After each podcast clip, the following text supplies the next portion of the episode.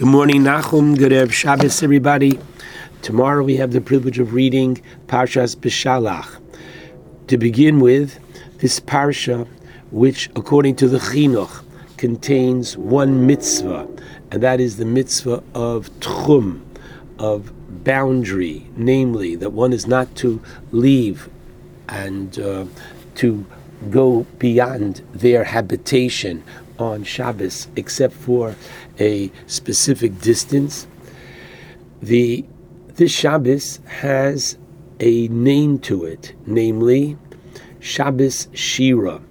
The fact that in this week's parsha of Beshalach, the Jewish people sing the incredible song of exaltation, thanking Hashem for saving them and what I'd like to share with you beyond not just saving them, but something most special as well.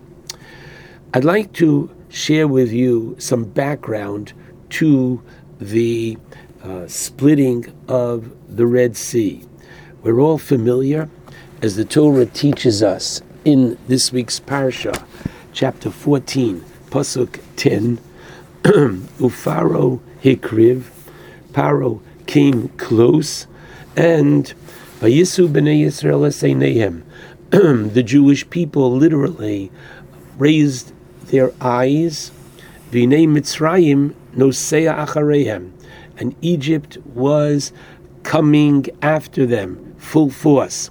Vayiru ma'od, literally they were very frightened. Vayitzaku b'nei Yisrael el Hashem. and the Jewish people, b'nei Yisrael, cried out to Hashem. Now, the Medrash on this pasuk in Tana Debei Eliyahu, as well as coming in Shir Hashirim Rabbah, chapter 2, verse 14, on the pasuk Yonosi bechagve hasela, the uh, my dove in the cranny of the rocks. The Medrash gives the following mushal. The dove, the bird, was between the rock and a hard place. What does that mean? A hunter was shooting arrows at the bird. And so the bird finds a cleft, a little opening in the rocks, and it hopes to have safety there, only to find a snake waiting for it, and uh oh, it is in a rather most challenging, precarious place. And so, what does it say over there? Hashmi'ini es kolech. What does it do? It starts to call out, and hopefully, the master who's near the coop can come and save it. Says the Medrash, to what may it be compared? It may be compared to a king who had a daughter, and the daughter was rather independent. And so the king wanted to remind the daughter how she needs her father. And so what does he do? He arranges that bandits should come and, quote, put her in a rather dangerous situation. She calls out, Abba, Abba, my father, Hatsileni, save me. And sure enough, the king's men are there to rescue her, and she realizes, ah, oh, I need my father. Says the Medrash, Kach, similarly, when the Jewish people were in Egypt, the Egyptians persecuted them. And as a result, as we find in chapter 2 in Shmos, the Torah says that by Vayitzaku b'nei Yisrael min avoda, that the Jewish people cried out to God because of the hard work and the torture that they went through, and as a result of that, Hakadosh Baruch Hu came and Vayishma Elokim es He heard their cry, and he took them out of Egypt Come on, Bizroa Natuya with an outstretched arm. Hashem was there for them. You call out to Him, He is there in response to you. And what happened? He took them out of Egypt. Says the Medrash, HaKadosh Baruch Hu misaver, and God was desiring, waiting, lishmoa kolam, to hear their voice again. Velo hayu rotzim, but the Jewish people did not respond. Ma'asa. So what did he do? HaKadosh Baruch Hu chizek libo shel paro. God hardened Paro's heart. Viradaf acharehem, and Paro pursued them, and the rest is when the Jewish people see Paro in hot pursuit after them, Vayitzaku b'nei Yisrael el Hashem. Whoa! The whole Kriyas Yamsuf comes about because Hashem wanted to teach and show b'nei Yisrael that when you call out to Him, He is there to respond to you. Wow! Now, wait a second. I'd like to ask a very basic question. Do you mean to say that when they left Egypt, there was no thanksgiving whatsoever? Very hard to say that. The Talmud in Psachim teaches us that the Korban Pesach, which was slaughtered on the afternoon, the day before they left Egypt, is accompanied by Hallel. The eating of the Korban Pesach on the night of the Pesach Seder, the night before they left Egypt, is accompanied by Hallel. Our Pesach Seder ends with Hallel Nirtzah.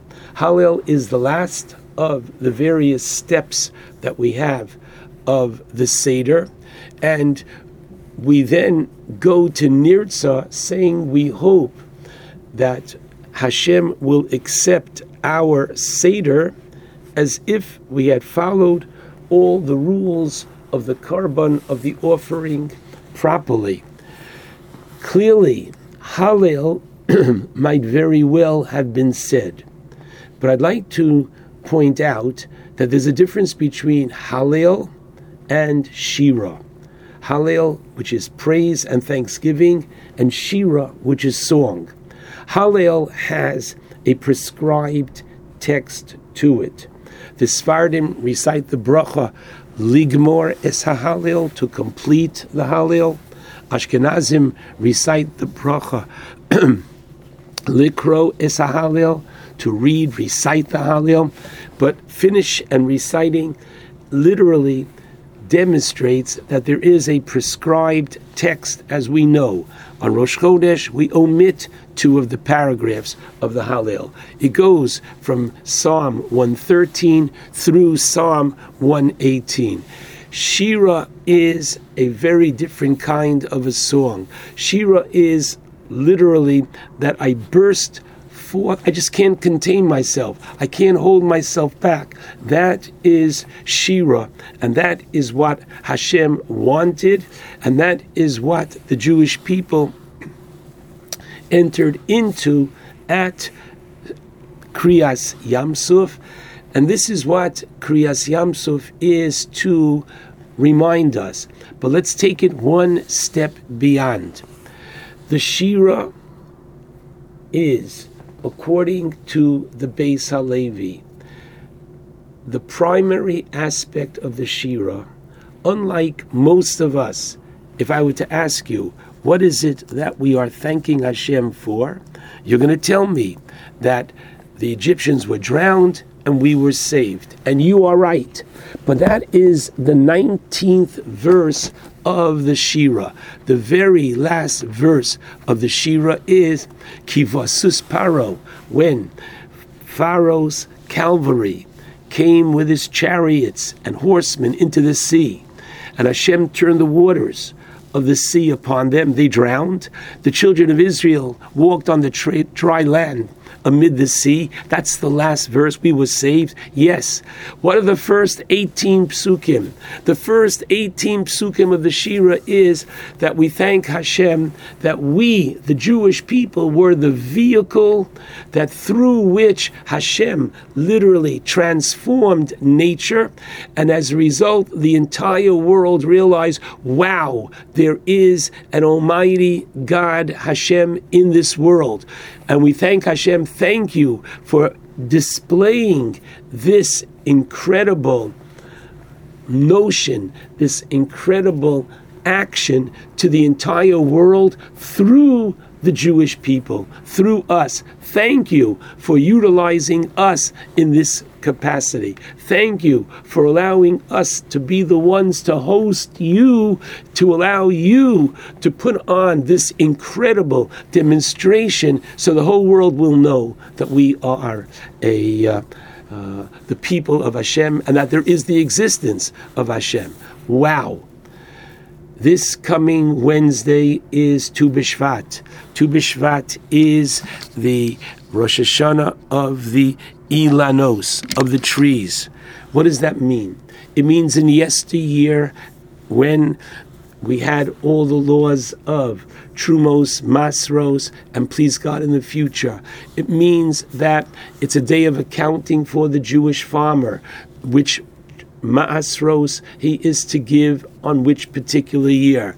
On the one hand, it's very technical, but on the other hand, the Shulchan Aruch reminds us Jewish practice over the years is not simply not to say tachanun, but to eat of the fruits of Eretz Yisrael. What fruits? There are no fruits on Tu B'Shvat. Tu B'Shvat gives us that strong reminder that we are able to see Hashem in nature, that we know and our rabbis knew so much science in their day. They knew that it was at this time that the sap was rising in the trees. And so while you cannot see the fruit yet, we can appreciate Hashem in nature. We can see His glory, even though it hasn't happened yet. And I believe that we are living in very special times.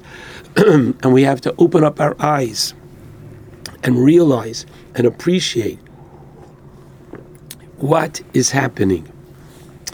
This past week, the Vice President of the United States addressed the Knesset in Eretz Yisrael. And if one reads his speech, and I urge everyone to try to get a copy of his speech.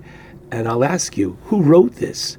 And my goodness, that this is going to be um, said by a president, by vice president of the United States, whereby he speaks of the relationship that the Jewish people have to the land of Israel based upon the Torah, as if he looked in the very first Rashi in the Torah, where God has given the land to the Jewish people, and he pronounced such to the world that this land is the land of the Jewish people, and he cites the Abraham bringing Yitzchak to the Akedah there. It was here that King David consecrated the capital of the kingdom of Israel. It is nothing less than incredible.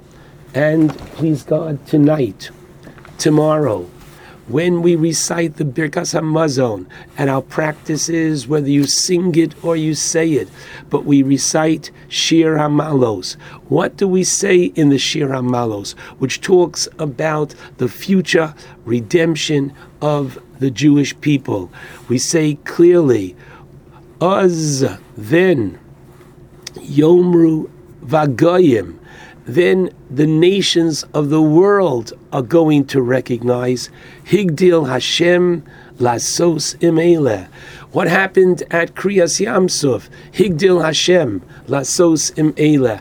What is happening today? Oz Yomru Hagoyim. The world is noting the land, the state of Israel, and we thank the Vice President for giving us this Tu B'Shvat gift of acknowledging to the entire world what we have known, what we have taught our children for the last few thousand years, and reminding us that we're living in very special times, times of destiny, and calls and reminds each and every one of us that as He, Hashem, responded to our cry at Kriyas Yamsuf, He is still there waiting for our tefillos, and we are ever thankful, as the Beis Halevi teaches us, to be the vehicle through whom He is made known to the entire world. Shabbat Shalom to all.